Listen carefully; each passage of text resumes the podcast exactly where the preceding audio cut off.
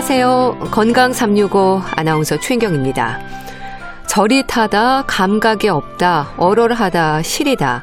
저림증으로 고생하는 분들이 주로 표현하는 증상들입니다. 우리가 흔히 혈액순환의 문제를 생각하지만 신경과 관련한 원인일 때가 많다고 하는데요. 나이 탓으로 생각해서 참고 견디는 분들도 있어서 증상이 심해지는 경우도 많습니다. 저림증 어떻게 이해해야 할까요? 오늘은 손발 저림증에 대해서 짚어보겠습니다. 건강 365 싸이의 예술이야 듣고 시작하겠습니다. 저림증이 있는 분들은 때로 시린 건지 감각이 없는 건지 스스로 판단하기 어려운 느낌이라는 말을 합니다. 흔히 말하는 손발 저림증의 증상에 시리고 무감각한 부분도 포함되는 걸까요? 경희대 한방병원 황덕상 교수와 함께합니다. 교수님 안녕하세요. 네, 안녕하세요. 우리가 저림증을 얘기할 때 손발 저림이라는 말을 많이 합니다. 네. 그러니까 손만 저리거나 발만 저린 게 아니라 손발 모두 이렇게 저린 증상으로 나타나는 게 일반적인 건가요? 뭐 저림증이 있으신 분들은 이제 보통 손발 저림이라는 것처럼 양쪽이 이제 다 같이 나타나는 경우도 있지만 네. 사실 이제 그게 흔하긴 하지만 모두 다 그런 건 아닙니다. 아마도 이제 뭐 40대, 50대 뭐 전업주부시라면 아침에 이제 일어났을 때 한 번쯤은 이제 손도 좀 뻣뻣하고 좀 붓고 이런 거를 경험하셨을 텐데요. 네. 뭐 우리가 흔히 뭐 이렇게 김장처럼 좀 쪼그리고 오래 앉아가지고 또 뭐 칼질을 오래 했다든지 또는 명절에 뭐 앉아가지고 오랫동안 뭐 집안일 하거나 전을 부쳤던지 하면은 오히려 이제 발도 이제 잠깐 동안 뭐 저리다가 또 이렇게 풀리지 않고 또 있는 것들이 있잖아요. 이제 이런 증상들이 나타나는 게 손발저림이라고 얘기를 하는데 네. 만약에 이런 게 지속될 때에는 다른 원인 질환들을 있는 그런 질환으로 봅니다. 그럼 저리다는 느낌이 저릿하다 정도로 봐야 하는 건가요? 의학적으로 얘기하는 저림증의 증상은 어떻습니까? 네, 뭐 단순하게 뭐 일시적으로 좀 저리거나 뭔가 이상한 느낌들이 있던 게 풀리는 거는 이게 네. 병이라고 보기는 어려운데요.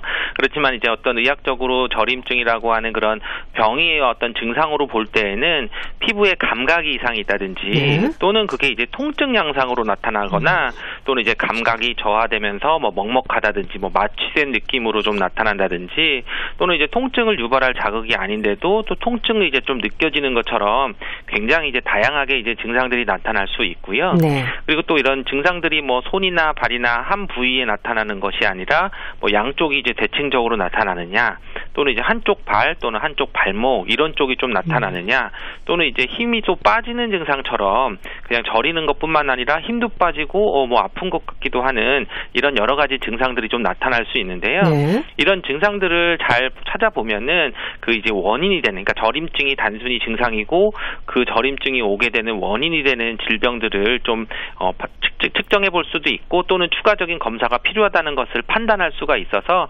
증상들을 잘 병력 정치를 하는 것이 중요합니다. 예. 뭐 저리다, 얼얼하다, 시리다, 감각이 없다. 이제 진료실에서 증상을 표현하는 분들의 말도 무척 다양할 것 같은데 어떤 식으로 얘기를 하시나요? 네, 이제 가장 이제 많이 오시는 분들이 이제 한쪽으로 뭐 저리고 하다 음. 이런 식으로 얘기를 많이 하시고요. 네.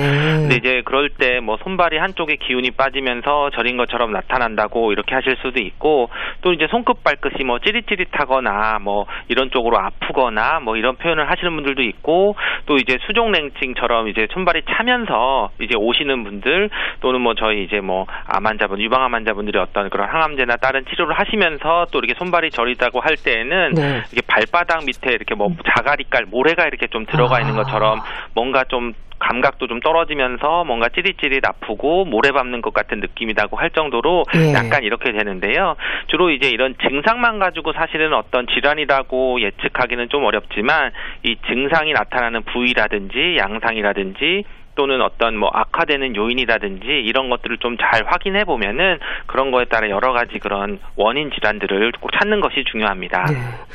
이 저림증은 주로 여성들에게 많습니까? 갱년기가 얘기되기도 하던데요.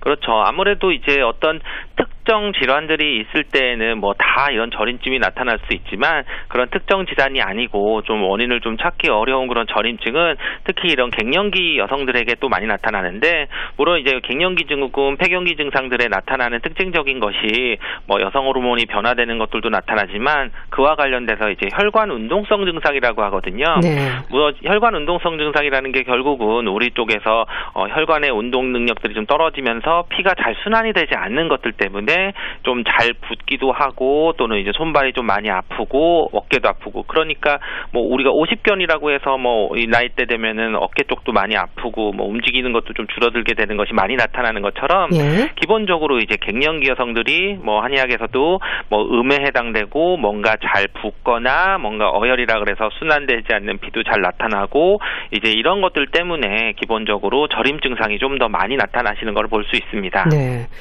이게 혈액순환의 문제라는 말도 많이 하잖아요. 근거가 있는 겁니까? 그렇죠. 기본적으로 이제 뭐 저림증의 원인들은 여러 가지 볼 수 있지만 큰 부분 중에 하나가 혈액순환 장애를 볼 수도 있거든요. 예.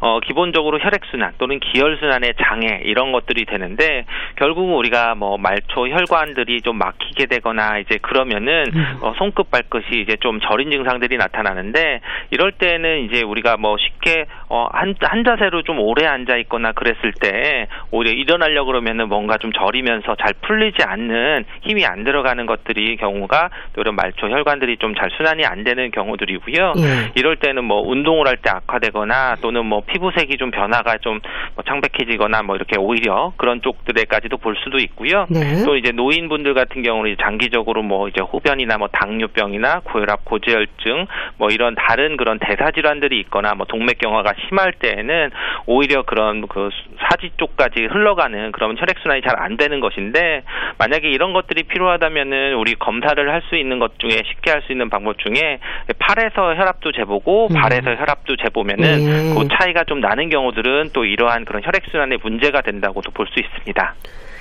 그런 혈액순환의 문제도 있고 또 신경이 눌리면서 증상이 나타나는 경우도 있습니까? 네, 그렇죠. 어, 큰 한 축이 혈액순환이라고 하면은 다른 큰 한 축이 이제 어떤 신경 질환, 신경들이 눌려서 오는 경우들이 많은데요.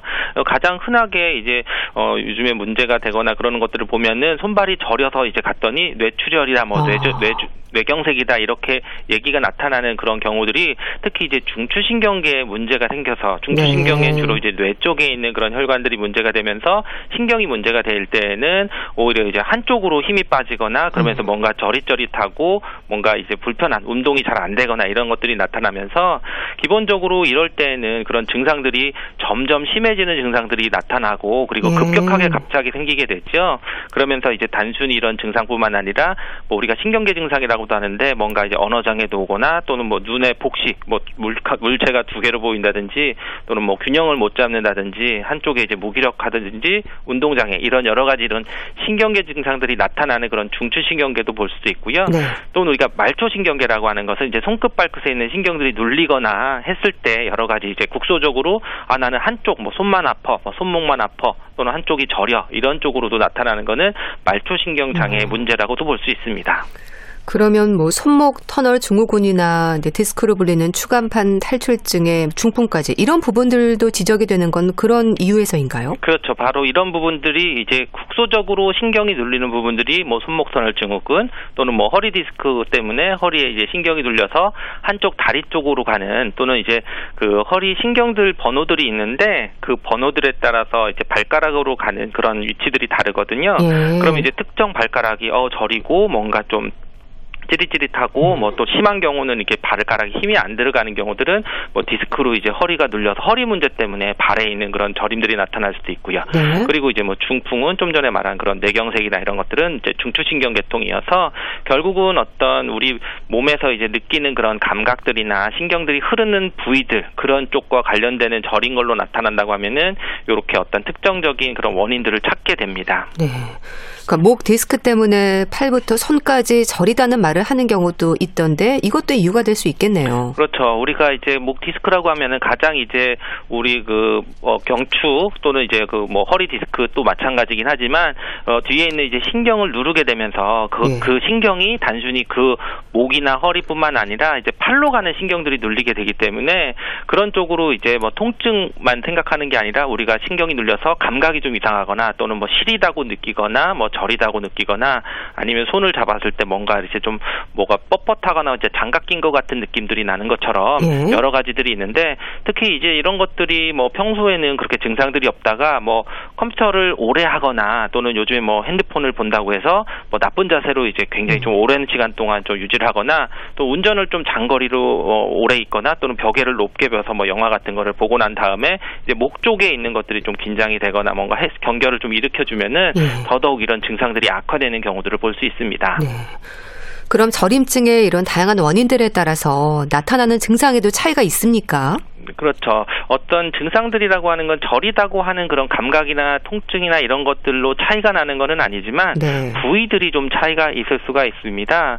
그래서 이제 아무래도 같은 자세로 오랜 시간 앉아 있으면서 뭐 일어나려고 이렇게 아, 뭐 저리거나 했을 아. 때는 일시적으로 혈류가 좀 잘 안 돼서 네. 뭐 혈관이 압박됐거나 또는 뭐 신경이 국소적으로 눌렸거나 이런 것들이고 만약에 이제 어떤 국소적으로 신경 증상이 있으면서 뭐 얼굴 쪽에 감각이 있으면은 좀 지금 뇌 쪽에 어떤 문제가 좀 있거나 있거나 음. 또 이제 허리가 움직이거나 또는 앉아 있다가 오랜 자세 뭐 운전을 하고 나서 일어났는데 허리가 아프면서 이제 다리 쪽으로 뭐 찌리거나 하면은 뭐 디스크 증상들과 관련되는 부분들이고 예. 또 이렇게 손가락 뭐 1, 2, 3 수지적으로 이제 봐서 저녁이나 새벽에 심해지면은 뭐 이제 우리 어 수근관 증후군, 음. 뭐 손목 터널 증후군 이런 경우도 있을 수 있고요. 또는 뭐 아주 소, 이게 찬물이나 어떤 추운 그런 환경에 있을 때처럼 손발도 많이 차고 색도 변하고 저린 증상이 있으면 우리가 뭐 레이노 증후군일 수도 있고 음. 또는 뭐 다른 대사 질환들이 있을 때에도 여러 가지 증상들이 나타날 수가 있어서 네.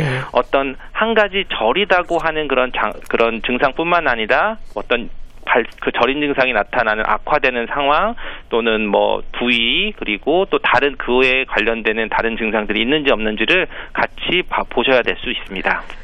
근데 또 이 저림증의 증상이 계속 지속되는 건 아닌가 봐요. 심하다가 다시 괜찮아졌다가 이렇게 증상의 악화와 완화를 반복한다는 말도 하던데요. 그렇습니까? 그렇죠. 아무래도 이제 그런 저림증이 나타나는 것 자체가 어떤 원인 질환들이 아주 심하게 나타났을 때에는 이게 계속 악화되는 경우들도 있죠. 네. 분명히 이제 뭐 그 뇌경색이나 뇌출혈이나 이런 어떤 혈전 문제나 이런 것 때문에 올 때에는 처음에는 뭐 약하게 했지만 계속 악화가 되지만 그런 게 아니라 우리가 일시적으로 뭐 혈액순환 장애가 있다든지 아니면 그냥 신경이 좀 눌렸다든지 아. 또는 뭐 근육통으로 해서 뭐 허리 디스크가 좀 악화됐다든지 할 때에는 이제 아플 때만 좀 이제 좀 심했다가 예. 또 그런 본 원래 그 원인이 되는 그런 증상들이 좀 개선이 되면은 저린 게 이제 좀 나타나게 되는데요.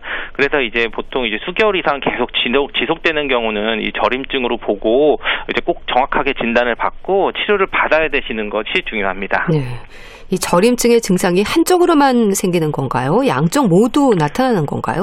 그렇죠. 이런 경우도 이제 다 다를 수가 있는데요. 예. 그러니까 저림증이라고 하는 것은 그냥 우리가 표현하는 불편감이고 그것이 원인이 되는 것이 어, 무엇이냐에 따라서 한쪽으로도 나타날 수 있고 양쪽으로도 나타날 수가 있는데요. 우리가 뭐 당뇨병이 좀 심하게 나타나셔서 뭐 말초 신경병증이라 그래서 어떤 그런 혈액순환이 잘 안 되거나 하는 부분들이 나타나면 이제 양쪽으로 대칭적으로 올 수밖에 아. 없죠. 왜 냐하면 네. 이런 것들은 전신적인 대사 질환이기 때문에 또는 뭐 동맥경화나 이런 것들이 있어 혈류 순환이 좀 잘 안 된다 이러면은 양쪽 다 나타나는 경우들이 있지만 네. 뭐 내가 뭐 허리 디스크가 있는데 그게 허리가 오른쪽에 있는 좀 손상을 일으켜서 오른쪽에 있는 신경들만 하면은 왼쪽보다는 오른쪽에 있는 증상들이 더 심하게 나타난다든지 네. 또는 뭐 목 디스크지만 나는 목 디스크가 뭐 한쪽으로 더 심하게 나타난다든지 네. 또 우리 뭐 그 뇌출혈이나 뭐 이런 것 때문에 중추신경계 이상이 있어도 한쪽으로 힘이 빠 지거나 한쪽으로 어, 증상들이 나타나는 것처럼 그런 그 한쪽으로 어느 쪽으로 양쪽으로 나타나느냐는 것은 대사적인 거고 네. 한쪽으로 나타나는 것은 국소적인 어떤 그런 질환들이 있는 걸로 볼수 음. 있습니다. 근데 대부분은 나이 들어서 그런가 보다 또는 뭐 견딜만 하다는 생각에 방치하는 경우도 많습니다. 아무래도 증상이 오래수록 치료도 좀 어려워지겠죠? 그렇죠. 아무래도 이런 신경과 관련되는 거는 이제 만성화되고 하면은 점점 어, 어떻게 보면 증상들이 치료가 좀 잘 안 될 수가 있는 건데요. 특히 이제 노인 같은 경우에 저림증은 좀 더 이제 주의 깊게 보셔야 되는데 이제 단순히 이제 노화로 인해서 힘이 빠지면서 수족저림이 나타나거나 뭔가 단순 혈액 순환이 안 돼서 그럴 수도 있지만 네. 어떤 이제 그 어, 중요한 그런 질환들이 있어서 나타나는 것은 점점 이제 악화될 수가 있는 거죠. 예를 들면 음. 뭐 뇌출혈 때문에 왔다 그래도 초기에 바로 치료를 하시고 발견을 했을 때 후유증이 없이 다 이제 돌아올 수가 있는 그런 부분들이 되거든요. 만약에 안 그러면 이제 저린 것들이 계속 점점 심해지거나 계속 남은 것들이 있을 수가 있는데 결국은 이제 우리가 그런 증상들의 강도나 이런 또는 그 빈발하는 그런 원인 질환들의 가능성을 보고 만약에 네. 심하다고 하면은 초기에 조금 진단을 빨리 받고 치료를 해야 되는 거고 네. 만성화가 되고 하면은 좀 치료가 좀 오래되고 음. 잘안 되는 경우도 있습니다. 제 주변에서는요, 이 저림증이 심해서 손바느질도 못한다고 하던데, 이렇게 점점 힘이 좀 없어지기도 하는 건가요? 증상 중에? 만약에 이제 저림증 때문에 손바느질까지도 못하게 힘이 빠지는 거는 사실 이건 다른 원인으로 좀볼 수도 아. 있는데요. 이제 가장 흔하게 올 수 있는 것을 가정하면 이제 손목 터널 증후군, 우리가 수분관 증후군이라고 하는 건데, 어, 그런 경우들이 바로 이제 우리 척골신경이라고 하는 그런 신경들이 그 가는 그런 부분들에 있는 근육들이 오히려 약화가 되는 것들을 좀 볼 수도 있거든요. 네. 결국은 이제 이게 증상들이 처음에 나타나서 그냥 아프고 찌릿찌릿한 거를 그냥 뒀을 때는 오히려 이렇게 좀 나중에는 그런 신경들이 가는 지배하고 있는 그런 근육들이 오히려 약해져서 좀 이렇게 힘이 빠지는 것처럼 느껴지기도 할 수도 있고요. 네. 또는 이제 통증이 좀 심한 것 때문에 오히려 힘이 좀 안 들어가는 것들이 있을 수 있기 때문에 그 통증을 유발하는 것을 꼭 치료를 해야 이런 것들이 좀 좋아질 수 있기 때문에 단순히 손발이 저리다고 해서 수족 저림증으로 이렇게 힘이 빠지는 거나 이런 것은 아니고 그것과 관련된 증상이 심하거나 또는 원인 질환들이 악화되는 것들을 볼 수 있습니다. 네. 이 대부분의 증상이 밤에 또 심해지잖아요. 저림증으로 인한 통증도 밤에 더 심합니까?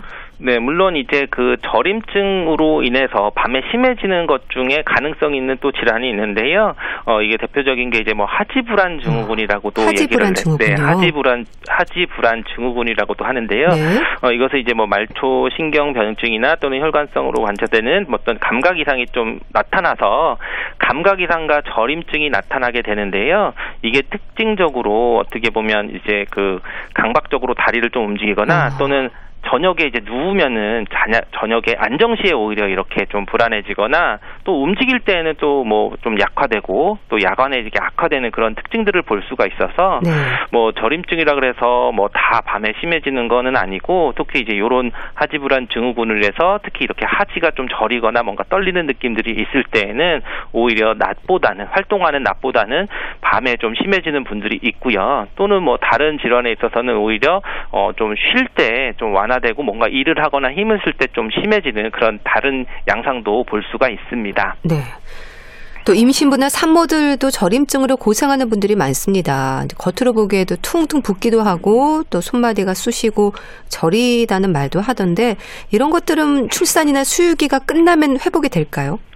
어, 출산이나 수유기보다는 사실 이제 임산부들이 저희는 이제 가장 많이 오시고 예. 어떤 산후풍 증상으로 손발 저린 증상들 때문에 치료를 많이 받으시는데 이제 오해를 하지 말으셔야 되는 게 시간대가 굉장히 중요한데 아. 어, 스스로 회복되느냐 그렇지는 않고요. 그리고 언제까지 해야 되냐면 제가 강조하는 거는 출산 후 3개월에서 6개월까지가 되게 중요한 시기라고 얘기를 합니다. 출산 후에 3개월에서, 3개월에서 6개월. 6개월. 네. 왜냐하면 사실은 어, 우리가 뭐 임신 중에는 뭐 많이 그 체중도 늘어나고 여러 가지 그런 눌리는 것들도 있어서 저린 증상들이 있을 수 있지만 뭐 그런 것들을 딱히 치료를 하기도 어려운 경우들이 있는데 네. 그럼 이제 출산하고 회복되는 시기들을 봐야 되는데 음. 이렇게 손가락이 저리거나 아픈 것들이 골반이나 이런 위치들이 좀 벌어지거나 이렇게 되면서 근육들이 좀 이완이 되고 그런 것 때문에 뭐 신경도 좀 문제가 되고 여러 가지 순환도 안 되는 것들 때문에 이렇게 저리다고 올 수도 있거든요. 네. 그런 상태에서 또 육아하면서 점점 이제 뭐 아기를 안고 하면서 인대들도 약하지, 약해지고 음. 통증이 생기는데 그게 우리가 회복이 되는 골반이 회복되는 시기들이 보통 이제 6개월까지 그런 호르몬 변화 때문에 음. 오게 되는데요.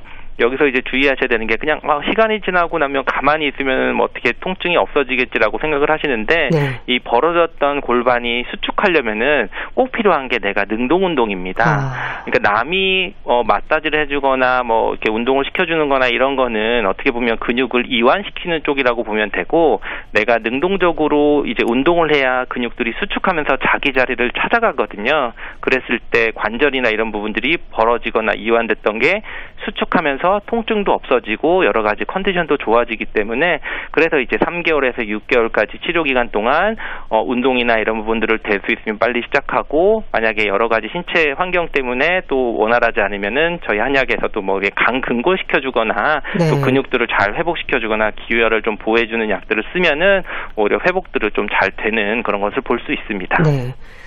그래서 물리치료나 운동치료도 중요할 것 같은데요. 치료 과정에 대해서도 좀 설명을 해주세요. 그렇죠. 물론 이제 어떤 질환들이 있으면 원인 질환들을 치료하는 것은 당연하고요. 그렇지만 원인 질환들이 어느 정도 개선됐지만 저리거나 하는 것들은 또 좀 남을 수가 있는데 네. 결국은 이런 것들은 이제 국소적으로 이제 혈류가 좀 좋아지고 또 근육이나 인대들이나 이런 것들이 좀 튼튼해지고 이완된 것들을 좀 강화시켜줘야 되기 때문에 이럴 때는 뭐 치료는 꼭 받으시면서 기본적으로 스트레칭 같은 거를 많이 하고 네. 우리 몸에서 이제 뭐 혈관 축이 잘 안 되게 좀 이완이 잘 되고 혈류 순환이 잘 되게 해주는 그런 운동들이 좀 중요하고요. 그리고 우리가 뭐 스트레스 받아도 어깨 많이 뭉치는 것처럼 이제 어깨가 많이 뭉치는 것들 때문에 또 손발 저림이 심해질 수 있기 때문에 스트레스를 좀 잘 풀어주는 쪽으로 운동을 하는 것이 굉장히 중요해서 어떤 그런 근육적인 부분의 그런 운동도 중요하지만 네. 스트레스를 좀 완화시켜주는 내가 즐겁게 할 수 있는 운동들도 굉장히 중요한 치료 중에 하나라고 생각을 합니다. 네. 그 밖에 한의학적으로 또 어떤 치료가 진행이 될까요? 네, 뭐 가장 우리 한의학에서는 이 그 수족 냉증이 오는 것들을 결국 이제 비증이라 그래서 뭔가 이제 막혀 있거나 통하지 않는 것들인데 이런 것들을 치료하는데 이제 침 치료나 한약 치료도 어, 이용을 합니다. 네. 그래서 뭐 우리가 뭐 기존에 그 발표됐던 연구들을 봐도 뭐 손목선월 증후군에 침 치료를 했더니 뭐 내구조의 기능들을 개선해서 통증을 개선시킨다는 이런 얘기도 있고 또 우리가 흔하게 뭐 중풍 환자들이나 이런 분들 뇌졸중 환자분들의 침 치료를 했을 때 어떤 뭐 뇌신경들이 재생되거나 회복되는 것들을 또 확인할 수 있는 것들이 있는 것처럼 네. 그런 원인적인 것들을 치료를 하는 것들에서 침이나 한약이나 하는 것들이 음. 다 작용할 수 있습니다. 네. 또 저림증으로 고생하는 분들이 일상에서 좀 피해야 하는 일들 뭐가 있을까요? 주부들은 일단 집안일에서도 내려놔야 하는 부분들이 있을 텐데요. 그렇죠. 아무래도 이제 그 통증이 오거나 나쁜 자세로 오랫동안 있는 것을 굉장히 줄이셔야 됩니다. 네. 결국은 우리가 근육이나 어떤 통증을 유발하게 되는 것은 어, 너무 가만히 있어도 문제가 되지만 한 자세, 고정된 자세로 한 시간 이상 어떤 단순 작업을 했을 때 우리가 많이 오게 되거든요. 그래서 뭐 칼질을 할 때도 좀 중간중간 30분 정도 지나면 꼭 한 번씩은 자세를 바꾸거나 네. 뭐 발의 위치를 바꾸거나 이렇게 하고 그리고 그런 일이 끝났을 때에는 반드시 스트레칭이라든지 또는 그 내가 썼던 근육보다 보다 더 위쪽 손목을 썼으면은 어깨를 풀어주고 음. 내가 만약에 뭐 다리 쪼그려서 있다면은 허리 쪽을 풀어주는 그런 스트레칭을 하거나 또는 찜질 같은 거를 통해서 바로바로 바로 그런 개선을 시키는 것들을 꼭 하시는 것이 중요하고 평소에 근력 유지를 하는 것은 뭐 당연히 필요한 일입니다. 네. 혹시 뭐 손발 저림증이 단순한 손저림, 발저림이 아니라 질환의 위험 신호일 수도 있지 않을까 싶은데 혼동하기 쉬운 질환 어떤 게 있을까요?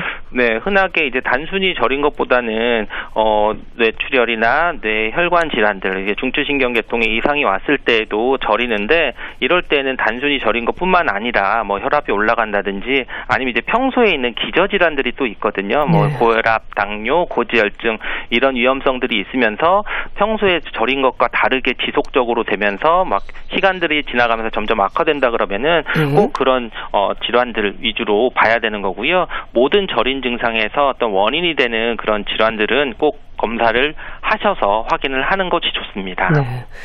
저림증이 좀 심한데도 불구하고 이렇게 파스나 찜질 같은 걸로 견디는 분들 많으십니다. 어떤 조언을 하고 싶으세요?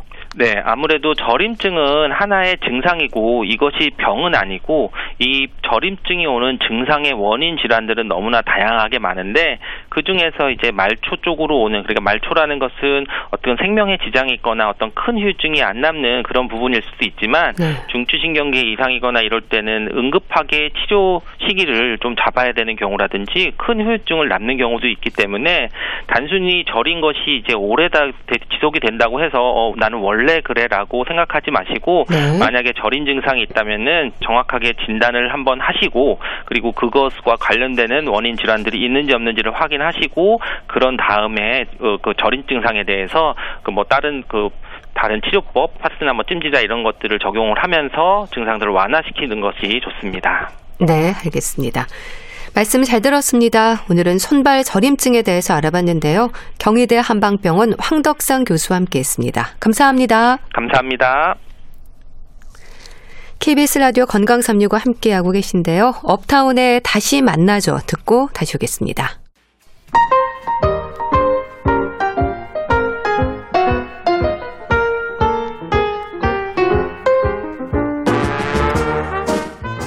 건강한 하루의 시작. KBS 라디오 건강 365. 최윤경 아나운서의 진행입니다.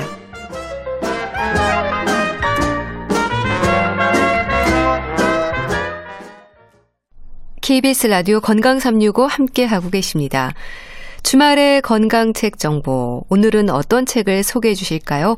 북컬럼니스트 홍순철 씨와 함께 합니다. 안녕하세요. 네, 안녕하세요. 오늘은 글쎄요. 사소할 것 같진 않은데 사소한 건강 법칙 책 제목이네요. 그렇습니다. 제목이 참 재미있는데요. 예. 모든 중요한 일은 사소한 거에서 시작되는 것 같아요. 맞아요. 병도 마찬가지고 건강도 마찬가지인데요. 네. 우리가 에이, 사소해 이 정도면 뭐 무시해도 돼라고 생각했던 것 무시하다가 예. 오히려 정말 음. 큰 질환으로 발전되는 경우도 많이 있는데요. 이 책은 아픈 사람은 무시하고 건강한 사람은 따르는 이란 부제가 적혀 있어요. 그러니까 아픈 사람들은 사소하다고 무시하는데 예. 건강한 사람들은 사소하지만 잘 음. 따르는 건강 법칙이 책에 소개가 되고 있다라는 거죠. 네. 23년째 환자들과 동고동락하면서 다정하고 섬세한 동네 주치의라는 평가를 듣고 있는 김영철 원장이 이 책을 쓰셨는데 네. 너무 사소해서 무심코 넘기게 되는 우리 몸의 신호들. 사소한 신호에 귀를 기울여야지만 평생 건강하게 살 수 있다. 이렇게 조언하고 있는데요. 예.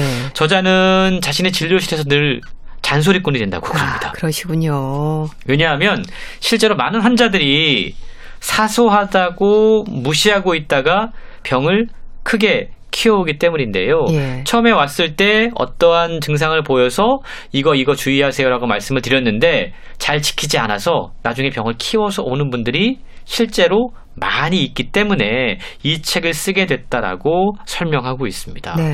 저자 입장에 따르면 나만 아는 사소한 건강 변화를 알아채는 것이 큰 병을 막고 평생 건강하게 사는 비법이다라고 이야기를 음. 해요. 자기 몸의 증상은 자기만 느낄 수 있거든요. 그렇죠. 사소하다고 무시하지 말고 꼭 확인하라라는 의미인데요. 예.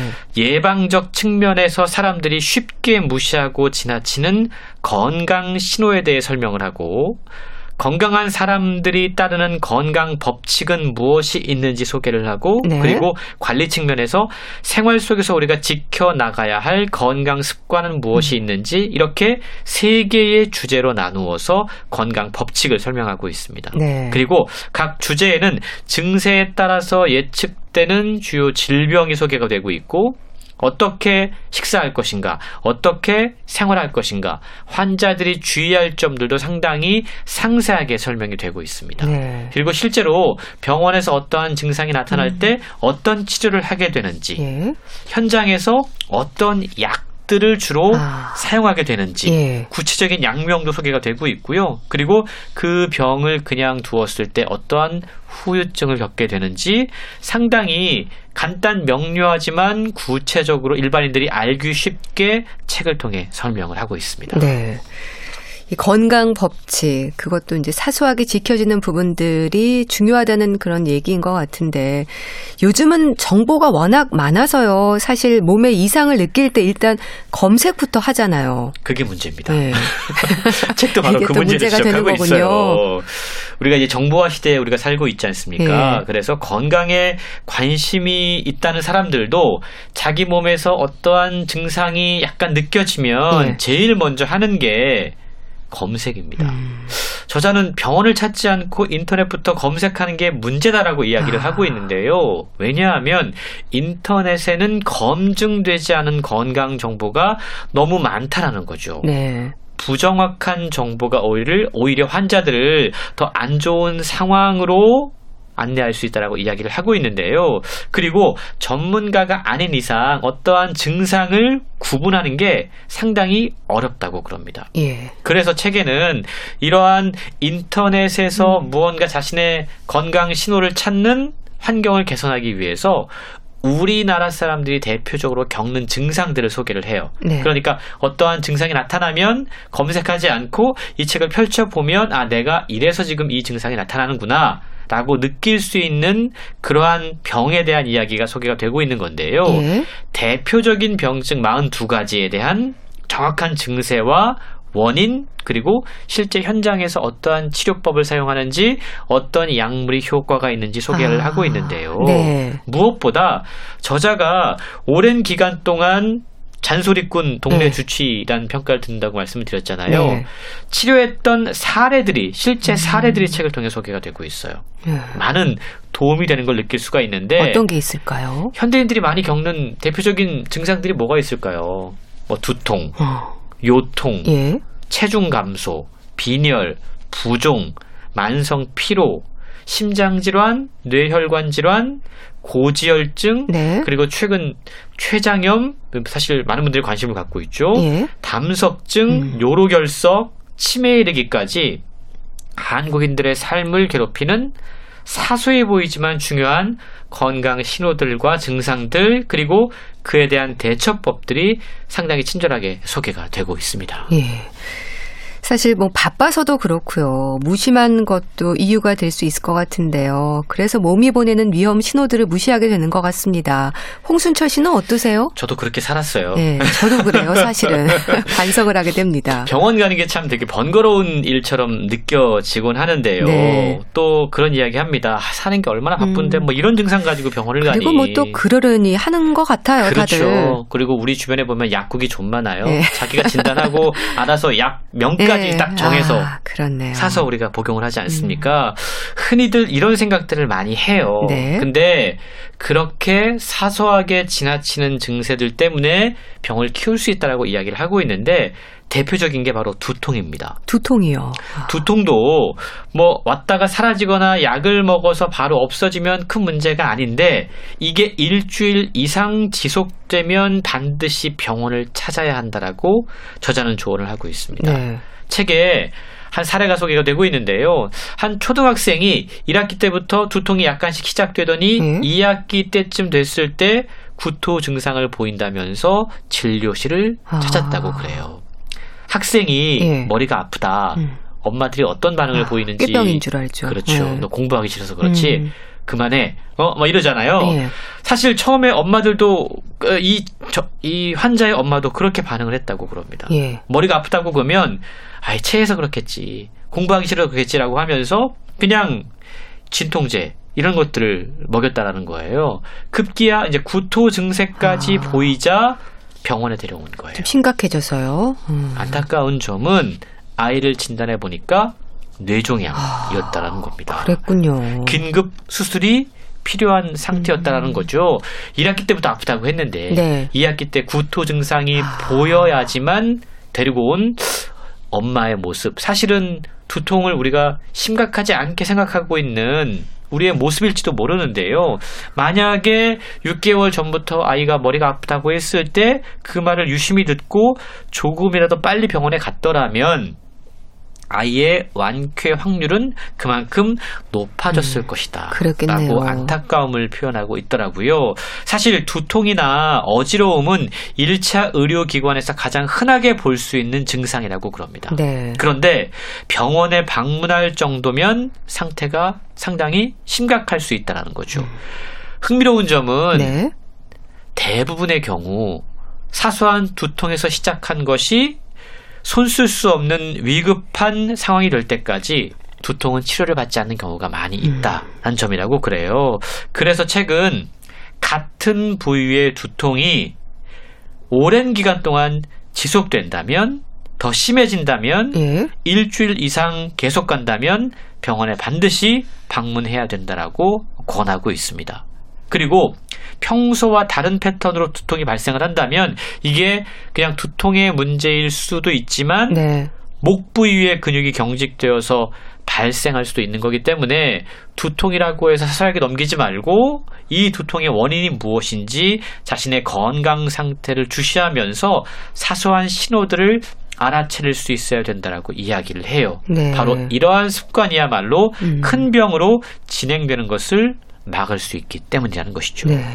그러니까 습관, 특히 좋은 습관이 중요한데 책 제목처럼 사소한 건강 법칙의 중요성이 다시 한번 강조가 되네요. 그렇습니다. 사소한 건강 법칙이지만 사실은 상당히 중요한 건강 법칙이라고 이야기할 수 있다라는 거죠. 네. 우리가 사소하게 여기고 있을 뿐입니다. 그런데 사소하게 여기고 있다가 무시하다가 큰 코 다치는 경우들을 예. 우린 주변에서 많이 목격하지 않습니까? 그렇죠. 특히 젊을수록 자신의 건강 상태에 대해서 지나친 자신감을 갖고 있는 경우가 많이 있다라고 저자는 지적하고 있습니다.